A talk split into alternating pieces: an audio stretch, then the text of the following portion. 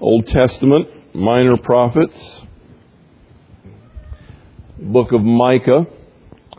And um, as we come to Micah this morning, we're making a major shift in our focus on the prophets, because the ones that we have been studying mostly up until this point have been prophets to the northern kingdom.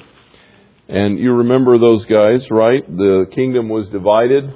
There was the northern kingdom that uh, was ten tribes, and the southern kingdom consisting of Judah and Benjamin. And most of the prophecies of the northern kingdom and th- those prophets basically had a message that judgment is coming. And there wasn't a lot of hope. Uh, it seemed like, you know, the, the, they were hammering home the truth that you're out of the will of God, you're, you're following sinful directions in your life, and judgment is coming. And sure enough, in the northern kingdom it did. The Assyrians overran them in seven twenty-two B C, and they never once in their whole history had a revival or a turning back to God. The southern kingdom is a different story. There were several revivals in the south. And as we come to listen to the prophecies of Micah, who, by the way, was a contemporary with Isaiah, these two prophets were preaching at about the same time. And the only reason Isaiah is a major prophet and Micah is a minor prophet is because Isaiah is much longer. In fact, it's one of the longest books in the Bible, whereas Micah is much shorter. Isaiah has sixty-six chapters, Micah has seven. But their messages were very similar. And Micah came from a, a town outside of Jerusalem, about twenty miles to the east, or to the west, I mean, toward the Mediterranean.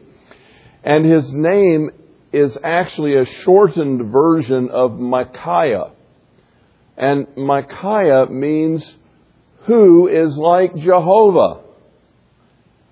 And it turns out that that was one of the key messages of Micah. We'll see that in a little bit, but basically, he poses the question, not wonderingly, but sort of rhetorically, who is like our God?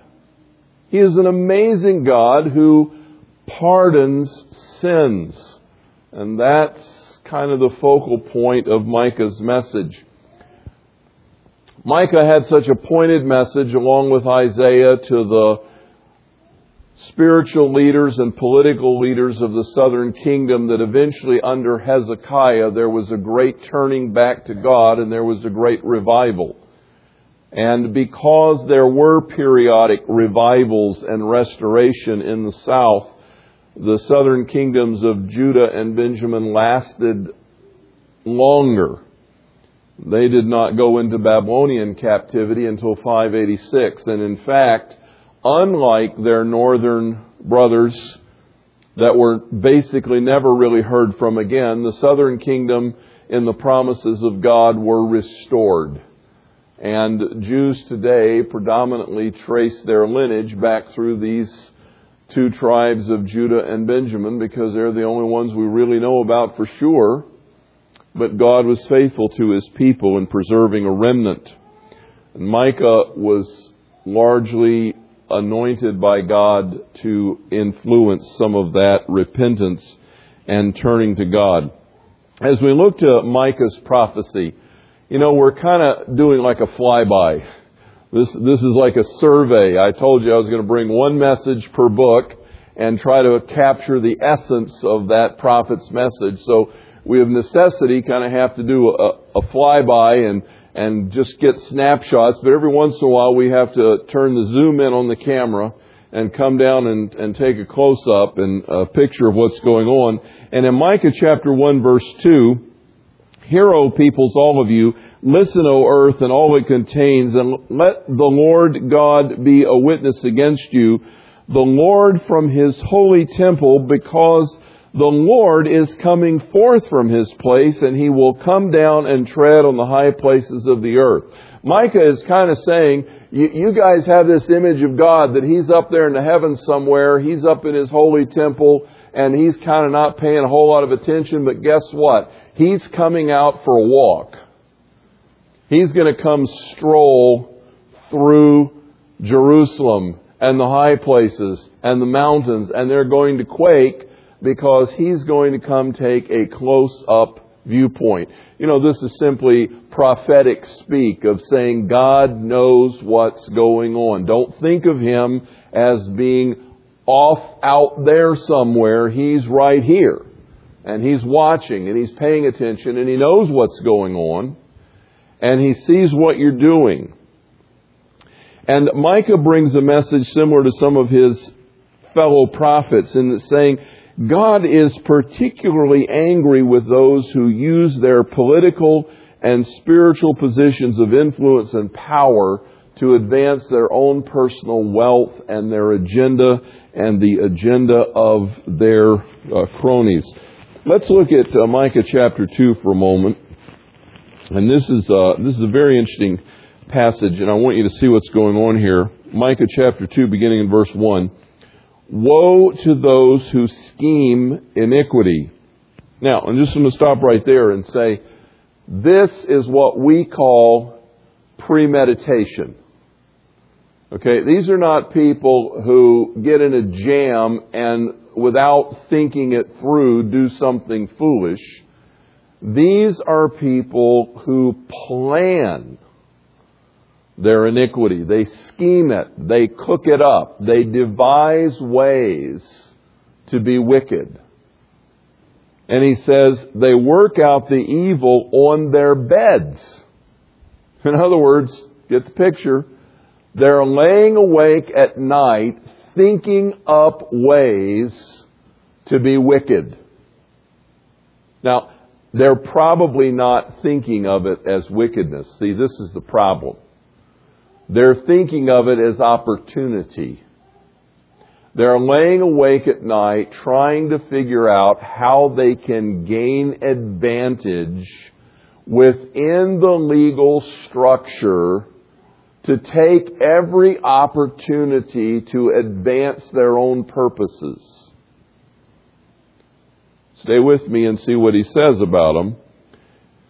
Because when morning comes, they do it. Okay, what did they do? They laid awake at night thinking up ways to take advantage in a what God says is wickedness. And when the morning comes, they go out and do what they planned. You say, how do they do that? How can they just leave their house in the morning and go do these wicked schemes? Well, because it's in the power of their hands. In other words, they're the leaders. They're the rulers. They're the legislators. They're the executive branch. They're the judges. They're the power brokers and high-ranking business people. There was a great disparity. Remember how we talked about this a few weeks ago? There was a great disparity, a, a growing gap between the upper class and the underprivileged in the nation of Israel, because as prosperity came, the people in a position to gain the most benefit, the rich and powerful, took advantage. And what happens is the gap widens between the haves and the have-nots. And as the gap widens, the haves are the ones who gain power and prominence. They get the offices. They get appointed as the judges. They become the congressmen, if you please. They get in positions where they can utilize their influence to further their goals. Wow. This doesn't sound like twenty-eight hundred years ago, does it? This sounds like politics in Illinois. This sounds like right now. This is today. And he says, they covet fields and then seize them. Well, how do they do that? Do they go out with um, machetes and bows and arrows and swords and rob the people that own them? No. They find a way to trick them out of their property. That's what God is saying. You're finding a clever way to steal the property. He says, and houses, they take them away. They rob a man in his house and a man of his house and of his inheritance. they find ways to do in the poor and to take advantage and opportunity of that. You know, this is a message we've heard before, but I think we need to kind of have it underscored that God is very concerned about what we do. And it does not matter how cleverly we figure out legal, legal ways and, and legalities of working through one thing and another in order to reach our objectives. The truth is, there is dishonest gain that is under the cover of law. And those who do not have the power to withstand it because they don't have the political clout lose out. How do I know that these are the people God is talking about for sure? Well, look in chapter three. Uh, chapter three, verses one and following. And I said, "Hear now, heads of Jacob and rulers of the house of Israel, is it not for you to know justice? But you who hate the good and love the evil, who tear off their skin from them and their flesh from their bones and eat the flesh of my people. You strip off their skin and break their bones and chop them up for the pot as meat in a kettle." Wow. Isn't that graphic? You know, you steal the skin right off their backs. And who are these people doing this? The rulers of the house of Jacob. Of Israel and the heads of Jacob. They're the ones. And if you go on in the chapter a little bit, I'll skip over some of this, but go down and look at uh, verse nine of chapter three. "Now hear this, heads of the house of Jacob and rulers of the house of Israel, who abhor justice and twist everything that is straight." How many times do you and I hear of a law or of a plan or of an opportunity that's been devised to help someone, and someone comes along and figures out how to twist even that for their personal advantage? It's pretty amazing. You know, in our country today, I don't think we're ever going to really know what happened in the back rooms of Wall Street and big business and government fifteen, twenty, twenty-five years ago that laid the scene for the ultimate collapse. And, and by the way, it's very easy now. We have to keep a balanced perspective. It's very easy now for uh, the, the, the poor and the underprivileged to say, "Look what they did to us," and, and realize that they were holding the carrot out in front of us. But there was a plan, and I don't think we're ever going to fully understand all that went on. But I do know that there were people even fifteen years ago. I remember seeing a documentary about a woman that was uh, actually uh, invited under the Bush administration to um, be a head of a watchdog group appointed by the president to kind of oversee the S E C and whatever. And she, she was actually at one time a candidate for a Supreme Court uh, justice. And she began to sound the warning alarm back in the nineties of what was going to happen. You know, she began to, to, to ring that warning. And um, what occurred after that period of time was they basically laughed her out of the room. She's the one that challenged Alan Greenspan and said, "What you're doing is foolishness. It's going to come to naught. You're going to, this whole thing is going to collapse." And uh, people laughed at her and said, "How can you dare take on somebody with as much wisdom and intelligence as Alan Greenspan? How can you do that?" And then they showed a video clip of him sitting testifying before Congress, literally with his head in his hands, saying, "I was mistaken. I was completely wrong." He believed the market would always correct itself, and he failed to factor in one driving motivation in the heart of human beings called greed.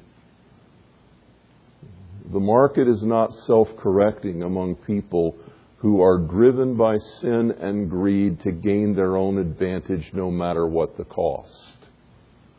And there is a crash that comes. We'll never know the whole story. And even in the recovery process, we'll never know the whole story. We'll never know how things are being twisted and turned for illegal gain and advantage. I'm amazed at all the credit schemes that are being offered today. I'm amazed at people who will give you an advance on your paycheck and take... They can't really charge five hundred twenty percent interest because it's against the law. They'll just take a ten percent processing fee. It's technically legal. It's morally usury. And it takes advantage. We live in an evil time, just like Micah's day. And when he began to preach this message, it was not immediately received very well. But notice what God says. You who are rulers, verse nine of chapter three, who are rulers of the house of Israel, you abhor justice and twist everything that is straight. You build Zion with bloodshed and Jerusalem with violent injustice. Her leaders pronounce judgment for a bribe. They're on the take. The rulers are on the take. There's a special interest group funding them, and they'll vote that way no matter the cost, because they're taking the bribe, whether it's called a campaign contribution or something more blatant under the table. This is what was happening in Judah. Her priests instruct for a price, and her prophets divine for money. Not only are the political leaders corrupt, the spiritual leaders are corrupt. And they're doing what they do for financial benefit. And here's what it says. Yet they lean on the Lord, saying, Is not the Lord in our midst? Calamity will not come upon us. In other words, Isaiah and Micah are out there on the streets of Jerusalem prophesying the judgment of God unless there's repentance. But most of the spiritual leaders, prophets, and priests are saying, Whoa, this is the best time ever. God is on our side. Everything's going to be great. This is fantastic. How could we have such an economic boon if God wasn't for us? That was two thousand seven. Not today. You see, that was their perspective. We're doing well. God must be blessing us. It wasn't the blessing of God. It was the crafty scheming of wicked people who were taking every advantage and twisting the law to their own benefit so they could gain the upper hand. Micah says, Judgment's coming. And you better turn to God and repent. Micah also gives us some very beautiful prophecies. We probably know him best for one prophecy and one verse. One of the prophecies is, you remember when the wise men came from the east and showed up at Herod's court and said, We've come to worship him that is born King of the Jews. And Herod says, King of the Jews? What? I'm the King of the Jews. I don't know anything about this. And so he calls in the scribes and he says, Tell me, where is the King of the Jews going to be born? And they said, Why, Bethlehem. And then they quote the passage from Micah that in Bethlehem the Messiah is going to come. And unwittingly, the scribes played right into the hands of Herod, and the wise men went on their way. But it is in Micah, in chapter five, that we have this lengthy passage describing the character of Messiah who will come out of Bethlehem. This is part of God's promise to Judah. I'm not going to annihilate you. You will have a future. You will have a hope. There will be an opportunity to turn again. And another amazing thing from Micah, although I'm not going to get into it this morning because I promised you a segment on prophecy a little later. But Micah chapter four and some other passages describe the millennial reign of Christ. Not only his first coming, but they describe his second coming. And Micah chapter four paints a marvelous picture of the time when Jesus himself is leading his people like a shepherd, and he is reigning right there in Jerusalem as King of Kings and shepherding his people, Israel. Perhaps one of the most beautiful segments of Micah comes in the last chapter, chapter seven, verse fourteen, if you'll turn with me there. In chapter seven, fourteen, it says, "Shepherd thy people with thy scepter, the flock of thy possession, which dwells by itself in the woodland in the midst of a fruitful field, and let them feed in Bashan and Gilead as in the days of old. As in the days when you came out from the land of Egypt, I will show you miracles." This is actually foreshadowing that millennial reign of Christ in that last time. And the next few verses talk about Armageddon and the aftermath of the last great battle. "Nations will see and be ashamed of all their might. They will put their hand on their mouth and their ears will be deaf. They will lick the dust like a serpent, like reptiles of the earth. They will come trembling out of their fortresses. To the Lord our God they will come in dread, and they will be afraid before thee." See, God is promising. You people are dangerously close to being in trouble with your neighbors. The nations are arrayed against you. But there will come a day when the shepherd, the great shepherd of the sheep, comes and all the nations are subdued. You get the image, they'll be kind of licking their wounds, trembling as they move toward Jerusalem. Just envision in your mind for a moment a picture in the future still of all the nations of the world gathered in one unified army against the people of God and the nation of Israel. They think they have her in their clutches. They've surrounded her, and this tiny little country on the eastern Mediterranean is about to be obliterated by all the powers of the world. And just as they begin the battle and Jerusalem is trembling in fear and terror, there comes a shout. The sky is rolled back. The King of Kings appears, the Lord Jesus Christ. The blast of his fury goes out against the nations, and they are slayed by the hundreds of thousands and millions in, in the valley of Megiddo. And the Lord Jesus Christ appears to Israel, who now recognize him as their king. And he comes triumphantly to their relief and restoration. And all the nations of the earth are defeated by what they now know as God Almighty. And those that survive come out of their hiding places, licking their wounds, trembling to the King of Kings. Isn't that a marvelous picture of God coming to the rescue of his people? Here is a God who says, "I'm really upset with what you're doing. I'm really angry with you.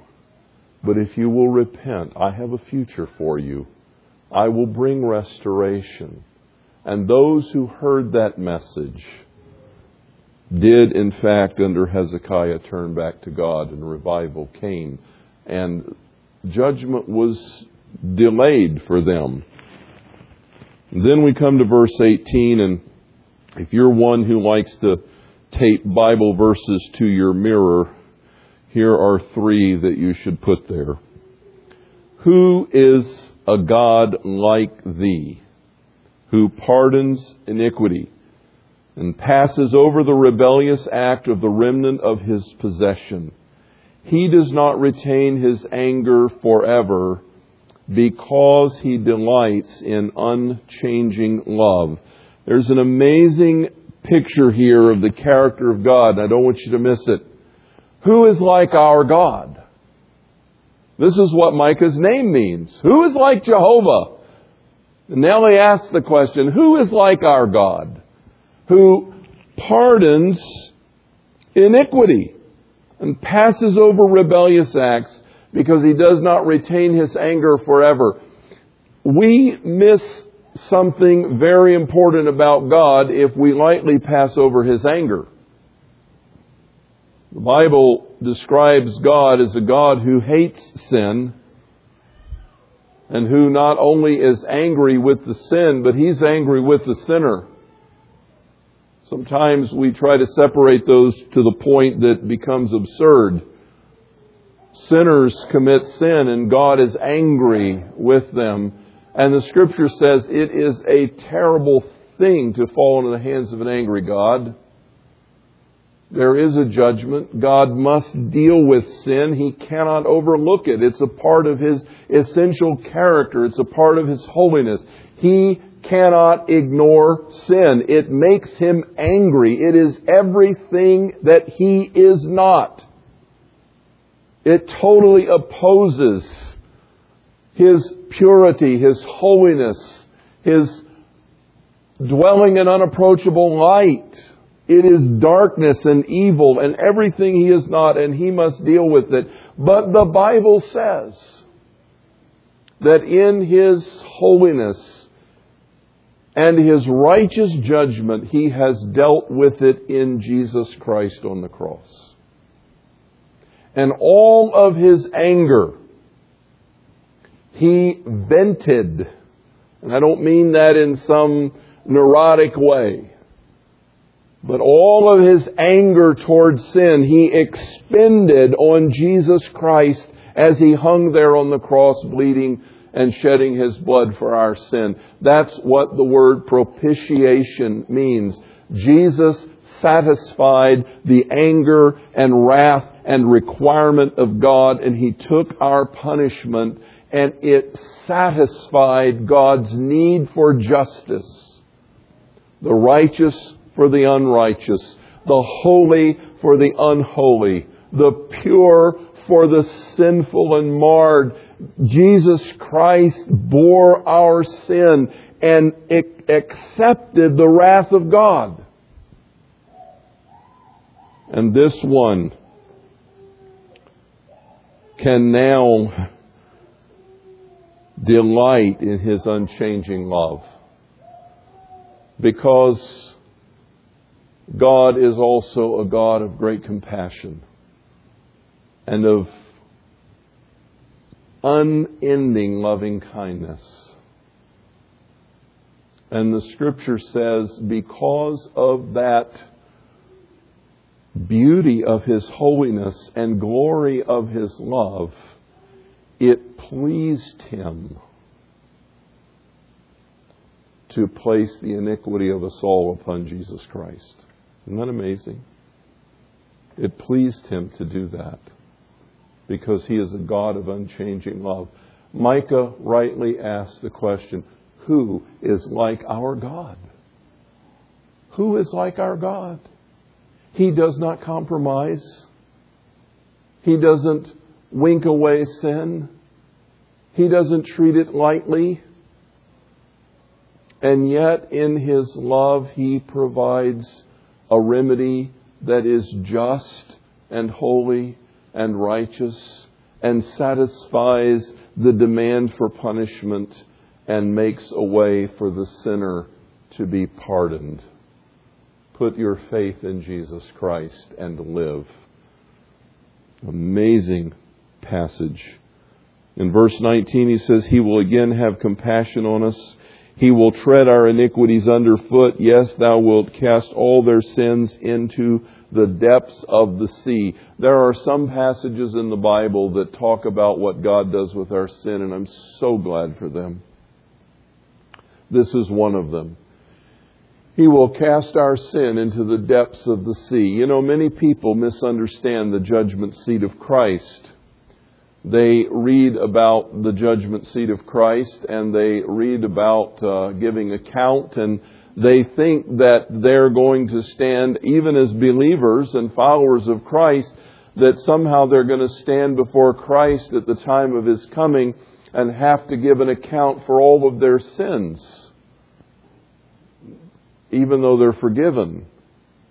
Friends, I have good news for you. You will see none of your sin at the judgment seat of Christ, nor will anyone else. It is gone forever. The blood of bulls and goats could not take it away, but the blood of Jesus can. God cleanses. What does cleanse mean? It doesn't mean He washes it into a bucket and saves the dirty water. He cleanses us from sin. He removes it.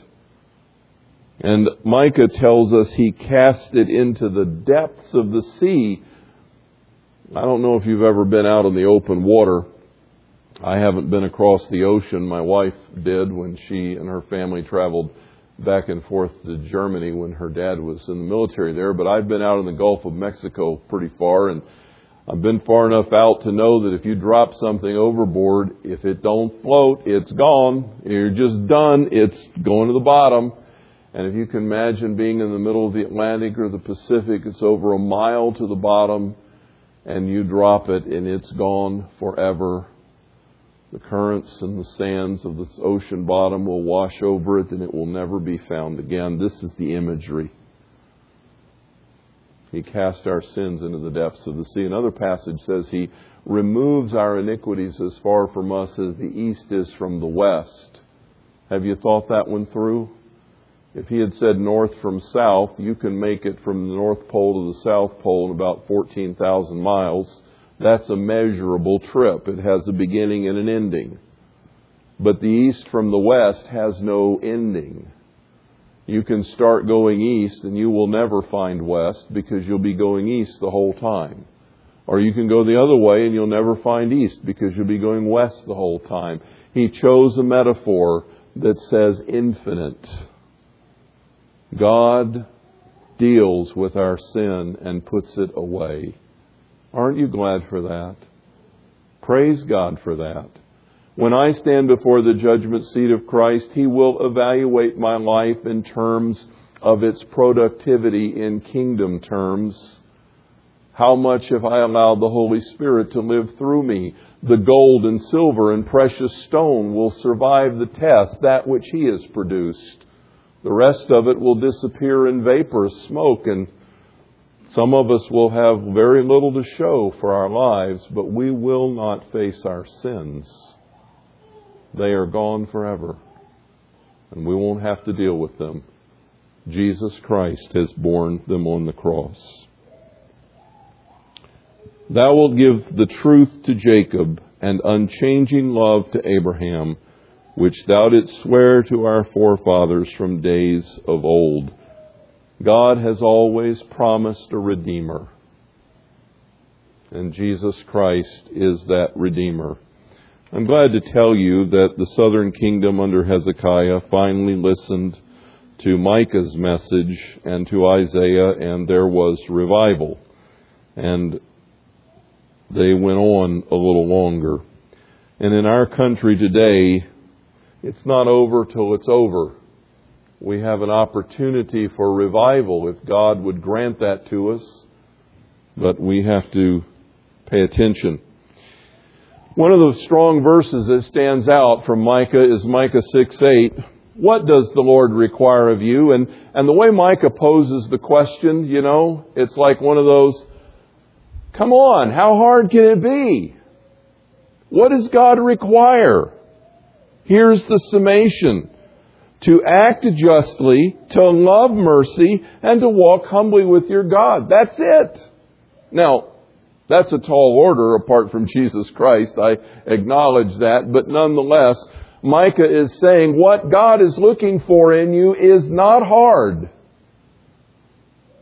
The whole law of Moses can be summarized right here: to act justly, to love mercy, and to walk humbly with God. What does that mean? That out of the heart comes true justice. Just because you can take advantage of someone and gain more money for yourself doesn't mean it's right. It may be legal. Just because you can have an abortion doesn't mean it's moral. Just because you can discriminate against people for one reason or another doesn't mean you should. To act justly means from my heart I do what is really right, regardless of my opportunity to do otherwise. There are many things you can do with impunity that you should never do because they're wrong. Doesn't matter if the law says you can. It's fundamentally wrong. And we need to, from the heart, act justly. To love mercy means that my heart is full of loving kindness and mercy. I want you to succeed. I want you to be blessed.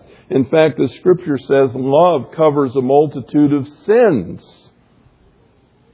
I'm quick to pardon. I'm quick to give you the benefit of the doubt. I want you to be blessed. I don't want to take advantage of you. What does the Lord require? For you yourself to always act with justice, moral, ethical righteousness from the heart. And then to treat your neighbors with kindness and mercy, knowing that they may not always act that way, but you'll still give them the benefit of the doubt. And then to cultivate a personal relationship with God on a daily basis, to walk humbly with your God. In the New Testament, Paul puts it this way, be kind one to another, tender-hearted, forgiving each other, just as God in Christ has forgiven you. It's pretty foundational, really. We need to realize that the legality of doing a thing does not make it a thing to do. There are some businesses today you should not be a part of. There are some things today you should not be involved with because they are corrupt in their essence. They don't have to be, but people choose to work them that way. There is a very stern judgment for judges, politicians, and those in authority who use their office to advance their own goals or cater to the privileged and powerful. Now, I honestly don't know how you get into politics today without catering to somebody. I don't know how you pull it off. We, we've gotten so far down the, the river with this in our country that it's very difficult, not impossible, but very difficult to get elected if you truly have no favoritism and you're not uh, showing partiality to any group or interest and you're not taking money from people. It's very difficult to move forward, but friends, those who are in power have a responsibility to use it with humility and righteousness. And God pays attention to those who don't. There is a very stern judgment for priests and prophets who practice for financial gain. Wow. You know, I can't imagine why someone would want to go into pastoral ministry because it seems like a good vocational choice. That's just the height of dumb. It really is. There's a, there's a conundrum here. There's a paradox, and it's a very important one. And I'm grateful to say to you as a congregation that you do well. It is the responsibility of a people to care for their pastors and teachers and elders who devote their full time to the preparation and teaching and prayer and investing in the spiritual well-being of the community. The Bible commends that and says, give those elders double honor. They're worthy of their hire.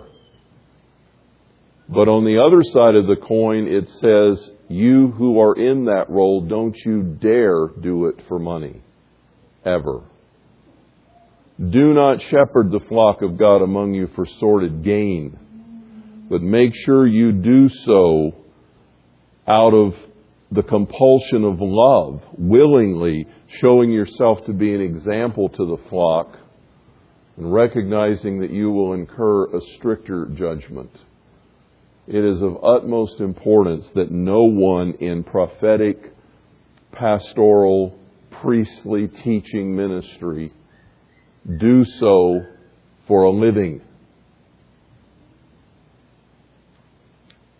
There needs to be a great freedom under God to speak the truth regardless of the cost. And in Micah's day, most of the pre- priests and prophets were saying, oh, God is among us. This is a wonderful time. We've never been so blessed. This is fantastic. And a few of them, like Micah and Isaiah, were saying, God's judgment is coming, and you're in trouble. They were not happy with them.